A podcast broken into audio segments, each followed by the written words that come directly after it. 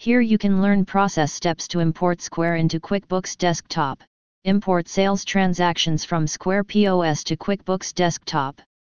Use the free Connect to Square app to connect your Square account to QuickBooks Online and your accounting is done. If you do business in multiple tax locations, export your Square transactions by location. This will create a separate file for each tax location. That way, you'll be able to assign the correct sales tax when you import your Square transactions. 1. Go to your Square account. 2. From the left menu, select Sales. 3. Select the Transactions tab, and then select the transaction you want to export. 4. Select Export, then Transactions CSV.